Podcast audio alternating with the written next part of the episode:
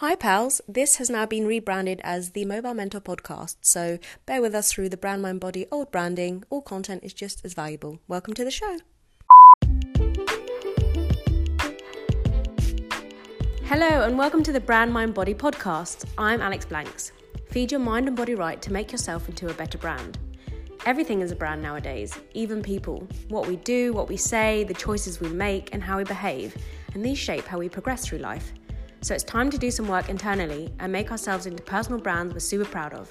Happy listening! Hi everyone, welcome to another episode of Brand Mind Body. Happy end of February. Um, I'm going to talk this week about quitting alcohol, people, and meat for a month. And um, although this was an experiment I did last year in my um, travels after leaving my job and um, leaving London and kind of taking myself off that that lifestyle and um, putting myself into more remote locations and detaching myself from the familiar, I thought it would be really good point to discuss all my learnings in podcast form because I wrote a blog post about it, which if you want to go read is on my blog at brandmindbody.blogspot.com and it will be on the 10th of the 2018 year. Um, and there's some pictures in that. But this time um, I wanted to go into my current relationship with those three things, um, what I learned from that time doing it for a month, and how my kind of opinion has slightly evolved.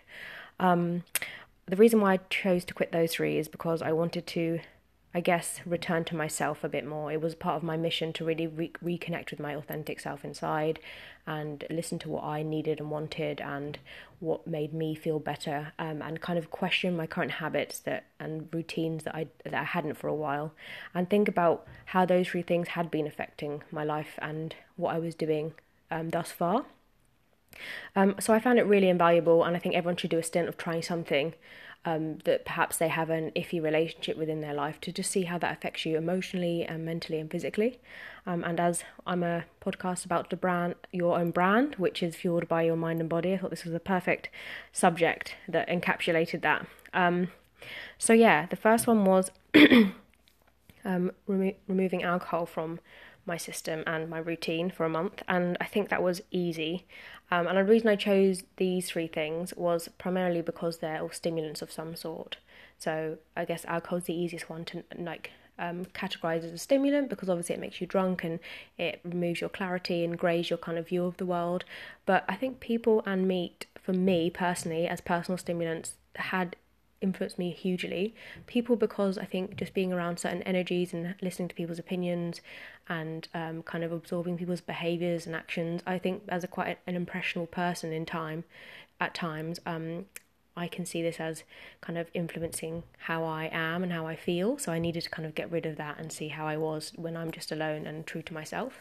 Meat, because obviously um, in Western society, uh, if you don't really get the really hardcore, like grass fed organic stuff, uh, the everyday meat um, consumer can have like hormones from animals and like whatever else is being pumped into it. So it's really care. So I'm really cautious about putting that into my body and more and more. Um, so this year, trying to question my foods and um, think about what else I'm consuming beyond just the the product itself. So all the things that come with it um, in me and the things I don't know about and how it was raised and and like what's been put in it to preserve it, etc. So I wasn't really sure or confident enough to continue doing that. So, yeah, so that's a bit of the intro about why those three. But yes, going back to alcohol, the first and foremost one. Um, as, as I said, it was pretty easy because I went to live um, on an island alone at the time I did it. So it was quite um, a seamless transition into this kind of life. It was very wholesome. I was by a beach. I was living in a beach house alone. Um, the area I was staying didn't have um, many kind of like people my age, and it was in a very rural, like uh, fishing village in Antigua. So most people around me at any one time would be like three or four when I'd walk up the street or half a mile down the road to go to the lo- local shop to get maybe some produce. But all in all, I'd have like occasionally um kind of a village kid run past me, or if I really chose to just stay in, then no one. So yeah, it was. I find that I attach alcohol with social situations more than I do alone, and when I'm alone, I don't really crave it, and I don't really pick up one glass. And I know it's it's probably a generational thing, or maybe just a personal thing, but um, often families or grown ups, grown ups, I am grown up, but like older adults will have one glass in the evening, but that was never part of my regime. I would always have alcohol in quite big quantities when it was like the weekend or after work or something, and it would be naturally associated with the London lifestyle. And I knew that most of the time I wanted to do it, but I think is being in a place where that is so rooted in culture it does make it hard to budge as a habit and hard to think about other things you can do with your time or well it's harder anyway um, and it is like that kind of social pressure and that thing of having to justify yourself if you don't drink and me being me like i would always give in to someone just being like cool just have one because I, I liked it. It was something i liked and i like drinking. I like the emotions associated with it in the moment and you know how i kind of transform and i get giddy and like i kind of release the shackles of my worries and all the responsibility of my day to day. So it was just kind of more of a test to see how i was without this stimulant and um, without this kind of lifestyle, I guess. Um, so, yeah, I think uh, the downside of drinking in my former lifestyle, which would probably be around three times a week, um, and one would be really heavy, um, would be just it created fertile land for negative thinking, I found, um, and destructive habits. And if I was on a high, it would soon crash to be a low, or if I'd had um, a series of um, drinking episodes, I generally would notice like my mental space mental space being quite negative and dark, and um, I don't think that's kind of sustainable. And I was like, oh, I think generally I'm unhappy with my life for certain other reasons, but I don't think alcohol is helping me get out of it at all. Um, and it it clouded my vision to grow, and it made me, I guess, less caring and loving towards myself and choosing the right choices. For example, like the next day in terms of nutrition and caring for myself, automatically you're drawn to things that possibly aren't the best for you long term and health wise, but you just want to make yourself feel better at the time. So you're quite short term in your thinking. Well, I was anyway. So yeah, I wanted to explore my inner world without the alcohol warped perception. Um, and I think this is really important to me, getting closer to my true self to be like, what do I want? Make these decisions um, away from any societal pressure and peer pressure. Um, and see how it affect my performance and my soul and my mental health. Um, and I think also physical, which this was a lesser kind of important. This was of lesser importance to me at the time, physical health, because I kind of uh, I didn't really have any fitness goals or physical goals. It was more like maintaining kind of a healthy level of, you know, what you need to be alive and stuff, and not getting um any kind of big diseases. But um, for me, it was that mental space and mental clarity I sought, um, and it did that. It really did that. A month off, it did that, and I think what I noticed was I didn't crave alcohol when I was sad or happy, like I would in uh, a former lifestyle. Um, I didn't ever think, God, I'd love a glass of wine at all.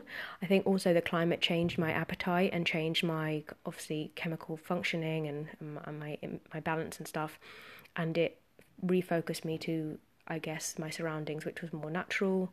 Everything was more simplistic, and alcohol felt like a luxury where I was. So it was somewhat out of whack with the lifestyle I was in.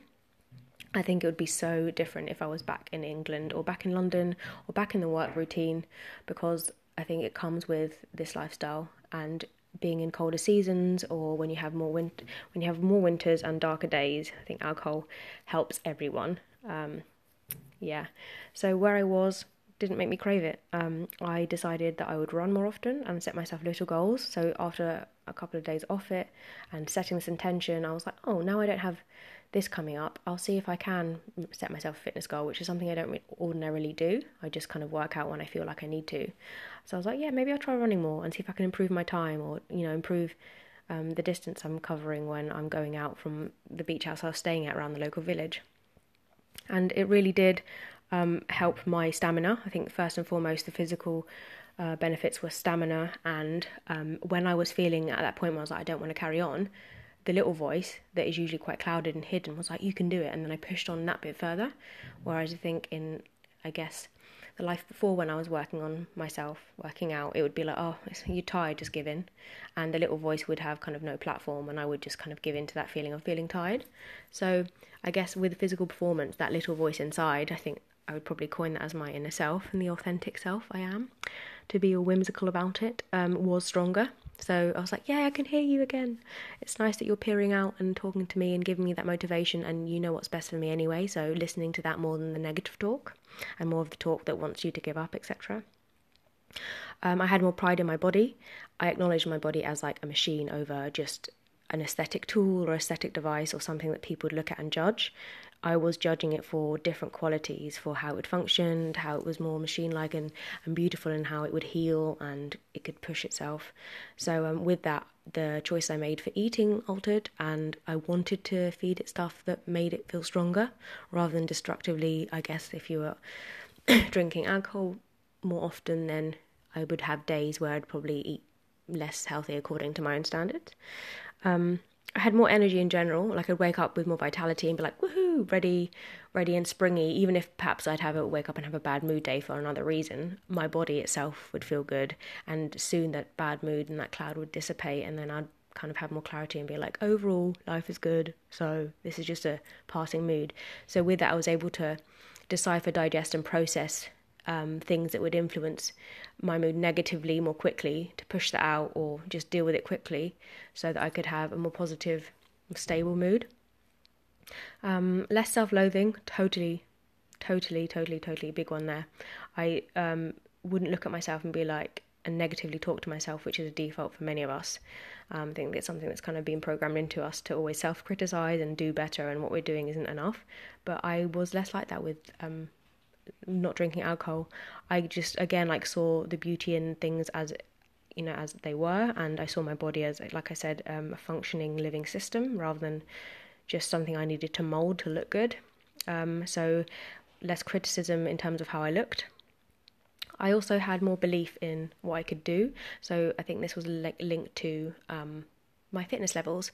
So having a belief in something I I wanted to do but hadn't yet tried, um, it gave me that urge to pursue it. So making sure that I could beat my time when I was running, when I was like, um, and the times of day I was going, I was going more when it was more like the heat of the day and in like like thicker temperatures. And I was really proud of myself because I was like, oh God, I don't think I could have done that half an hour run um, before in like 30 degree heat. But I started doing that and it became a norm. So just really believing in something and then achieving it and then noticing that and not like noticing my progress. So I had this kind of positive evolution of thoughts feeding the physical, then feeding back to my thoughts. It was a really nice loop.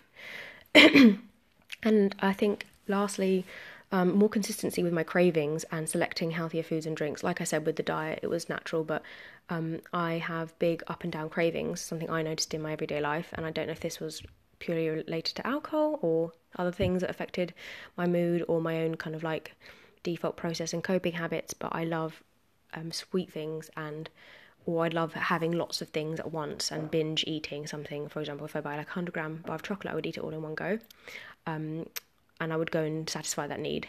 So when I quit, quit alcohol um, and obviously pursued fitness a bit more and lived more in line with nature, my cra- cravings were more at bay. And after a glass of wine here in like England and my London lifestyle, I'd be like, oh, I'm to go and like get like a wrap or go get crisps and pick at things. But when I was over there in that kind of lifestyle and thinking just about um, a sober lifestyle and focusing on my wellness of my body, I didn't have the kind of peaks in my cravings and the need to kind of remedy anything after drinking alcohol or like just pick because it's like a natural habit for picking food when you're drinking.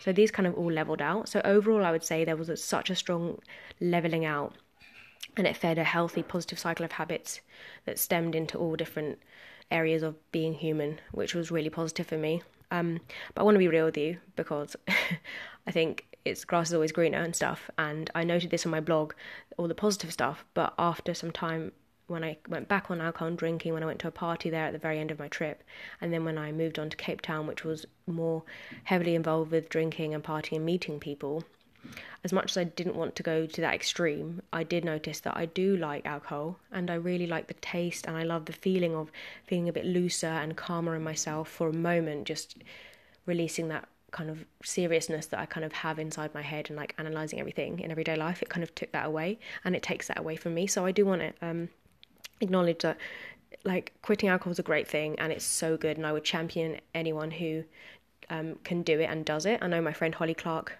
has not been drinking for like four or five years now and she's happy like that.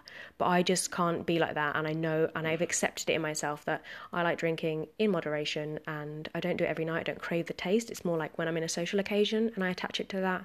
And I like the person i am when i'm on it because it makes me free it makes me fiery. I've noticed it kind of makes me that more confident person I want to be, but I don't use it as a remedy to be that every day. It's just like in certain moments when I feel like I want to come alive, I have it and I love the taste and I think it's a really nice luxury thing, especially with good wine to have in a social occasion with good food. So um, I've acknowledged that and accepted it in myself. And recently, I listened to um, an audio podcast by this kind of like self development um, big thinker blogger called Mark Manson, and he said if self self discipline feels difficult, you're doing it wrong. And he talks about all these things that we do in daily life about setting goals and quitting stuff, starting stuff, and it being really hard work. But then he takes it back to um, the level of just telling us like as it is if the pain doesn't go away of and if the reason why you did it um, doesn't kind of show its value and doesn't present itself as better than the lifestyle before, then why are you doing it? Um, and if it's not giving you more meaning or purpose, then don't feel the need to just continue doing it because your mind's saying you should, or because you're scared of failing, or because maybe other people might think it's better, or you you don't want to like fail your own expectations. But um, you're testing your willpower, and it will be more of a like more of a pressing subject for you to keep testing your willpower. And if it's not worth it, then you won't find that motivation to do so.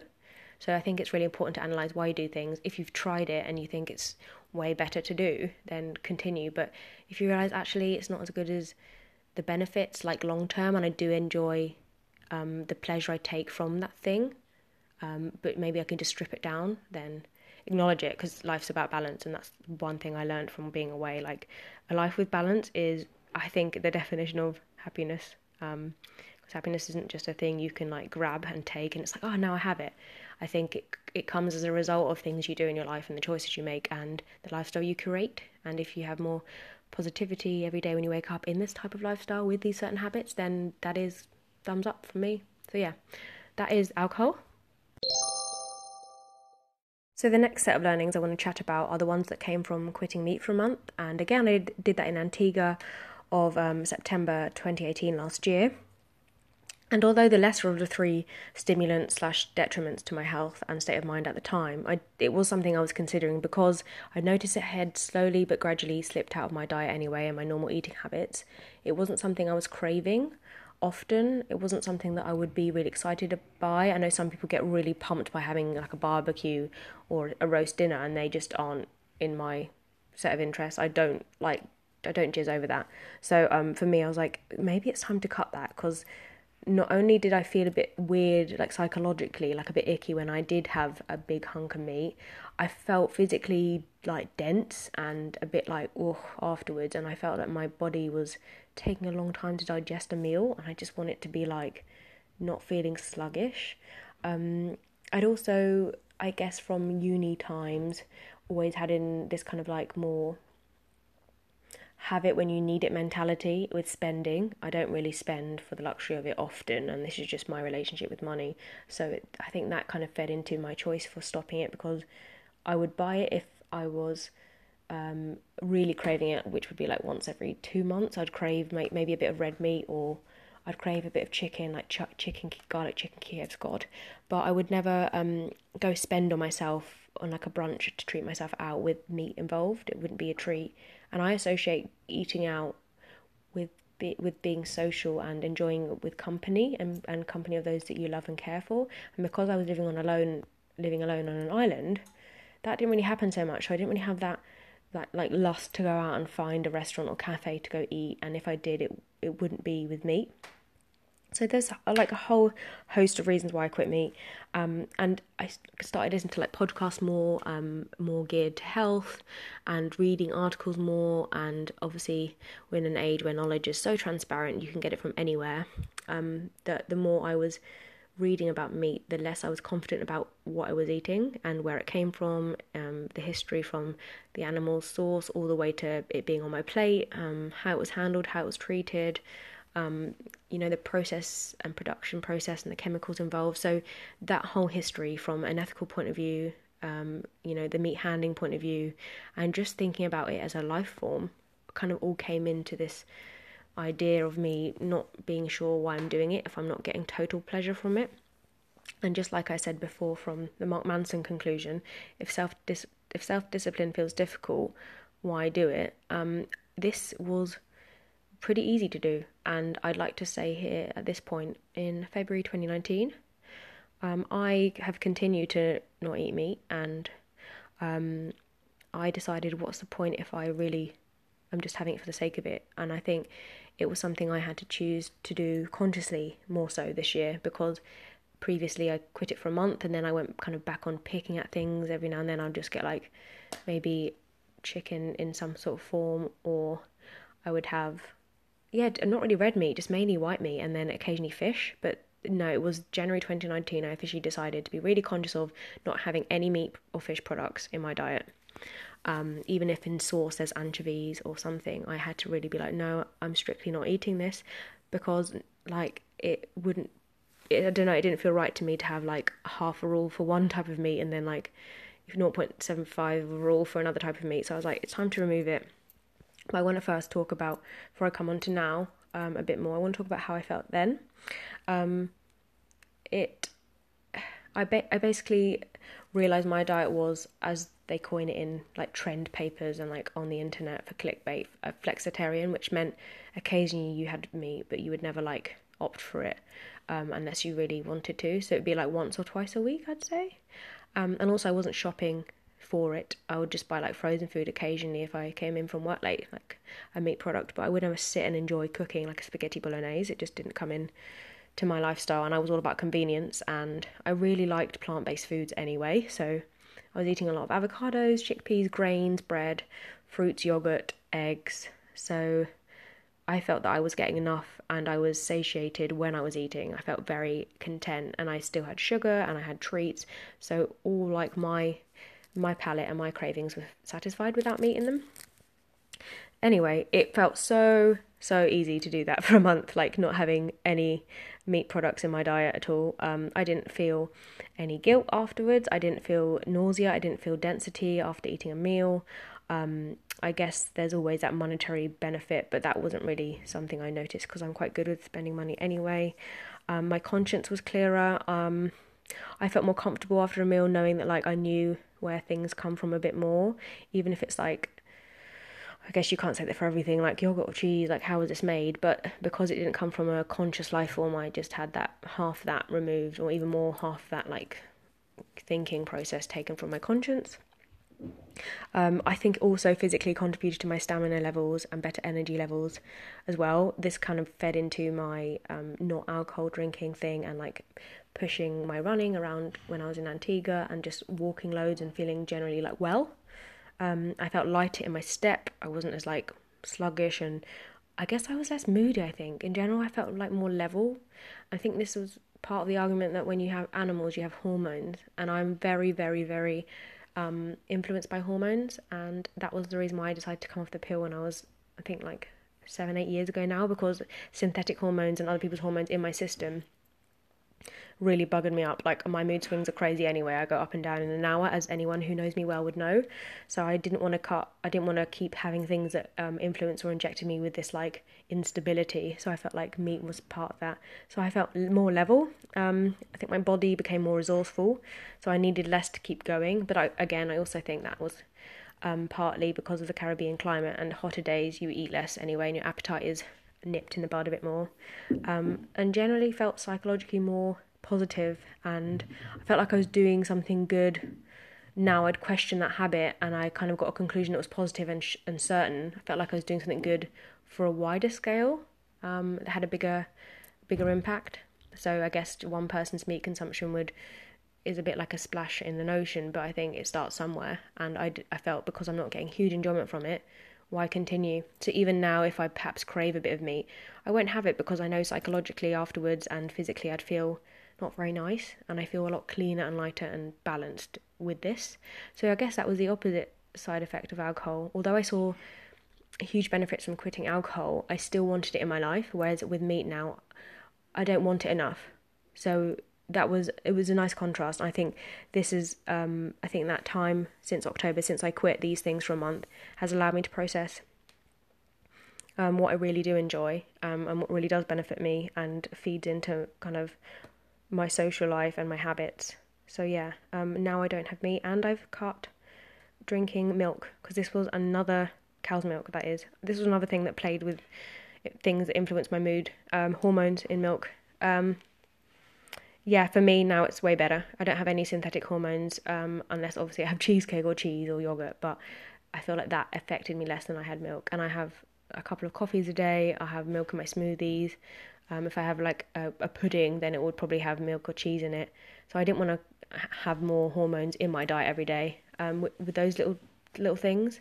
So cutting that out has greatly improved my mental balance and clarity too, and I feel better for it overall. And I feel conscious. I feel more conscious and connected to the planet.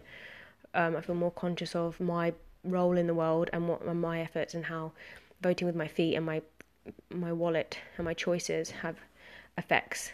Um, and just reading the news now and how all these new health things coming up and diets and you know older generations older generations trying things um, and supermarket offerings i think it's such a big positive movement just knowing there's more out there and people being more educated as to how their purchasing power affects the bigger picture.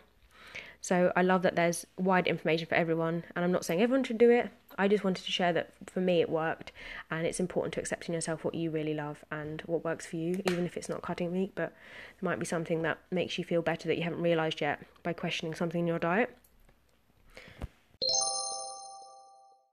And lastly, but not least, um, the effects of giving up people. Um, but just to redefine that, I didn't actually give up people. I was just in a living situation where I was more isolated and fewer people are around me, and it was definitely a stark contrast contrast to my London living, where I was living in um, bustly, bustling Camberwell, off a main road, and going to work with like eighty other people, and then doing social life things. So yeah, it was um, a lifestyle full of people, and um, what I needed was a pull like pull the plug break from that just to discover myself and really listen to what i wanted and and what i was thinking. Because what i noticed really is something we don't think about often is how much people can influence us. Um, their thoughts their feelings infiltrating our spaces what we absorb. Some characters are more a dominant presence and others are more of like a a flexible absorb absorbing kind of introverted presence. And i think depending on your makeup and character if you're one perhaps that's less dominant and that can be more introverted or can be a person who absorbs more, especially if you're an empath, you can notice your space being infiltrated with other people's ideas and feelings. So it is important to take time out for you to decide like what are you actually feeling and what is that feeling as a result of spending time with, you know, Tracy down the road or um, Sarah at work. So I, I did this for me to just be like, what do I think and feel? I'm having a bit of a life crisis. the only way I know that I can be really true to myself is follow my instincts and leave, and therefore listen to the little voice inside my head stronger and my and my let my feelings surface as a result of the things I'm doing and not as a result of my environment where people were a main factor of it. I felt in London I was I slipped into the default of people pleasing a bit too much and being nice for the sake of nice and not honouring my true feelings as much because I wanted to save face or it was just easier and more cooperative and collaborative to do so. I was always busy in London because I feel like it's the place to be busy and there's so much choice and there's so much going on that it's hard to resist um, not being busy and like for me I had FOMO loads so if there's something going on I always want to be part of it which was kind of another reason why I needed to like separate myself from it because FOMO really isn't real and it wasn't cool. It wasn't honoring myself and didn't benefit what would benefit me long term, which is being like, what do I really want to do? Stay in and give myself the time and not give it out to other people. But yeah, it just wasn't in in the cards when I was in London and living a a city life. Um, so overall, my my self time was sacrificed heavily, um, and I didn't I wasn't able to kind of build that resistance muscle of being like, no, I want to stay in and do me, or I want to go walking and do me. It was just so much harder in that kind of tempting, exciting lifestyle. So, in order to sacrifice people, I had to go away, and I did. And it was straight after coming from Toronto and being in London, so it was like, poof, like a slap in the face. And I kind of love that. I love extremes because that's part of my personality. I'm very like all or nothing. So it was something I needed to feel, and I wanted to prove to myself I could do it, and I did. Um, and there are things I've learned, which I'm going to be really honest with you now about, which were really positive, but also, again, coming to a realization where it's all about balance and what I learned from what the value of people in our lives. So, firstly, um, what I noticed from quitting people for a month or not being around them as much was just um, spending so much more time on my hobbies and filling my time with things that I had the urge to do in that moment. Um, so I guess this helped not having a job as well. But in general, I was like writing more, walking, swimming. I would wake up and um, practice gratitude more often. It didn't slip my mind in in you know in search of just having to get up and do something else or like speaking to someone in my house or on the street. um, I did some gardening, which was so weird because it's so not my not like me. But the lady's house I was staying in had this beautiful, rich garden full of like um, trees of life, and like they're called moringa, and like she was growing avocados and all these things, and it was she was like, if you want, you can maintain them. And although I was wasn't struck at first, I was like, maybe this is good for me. So I got into gardening, and that was really humbling, and like connecting with other things that weren't just people. So like other species, acknowledging those they're part of the earth too.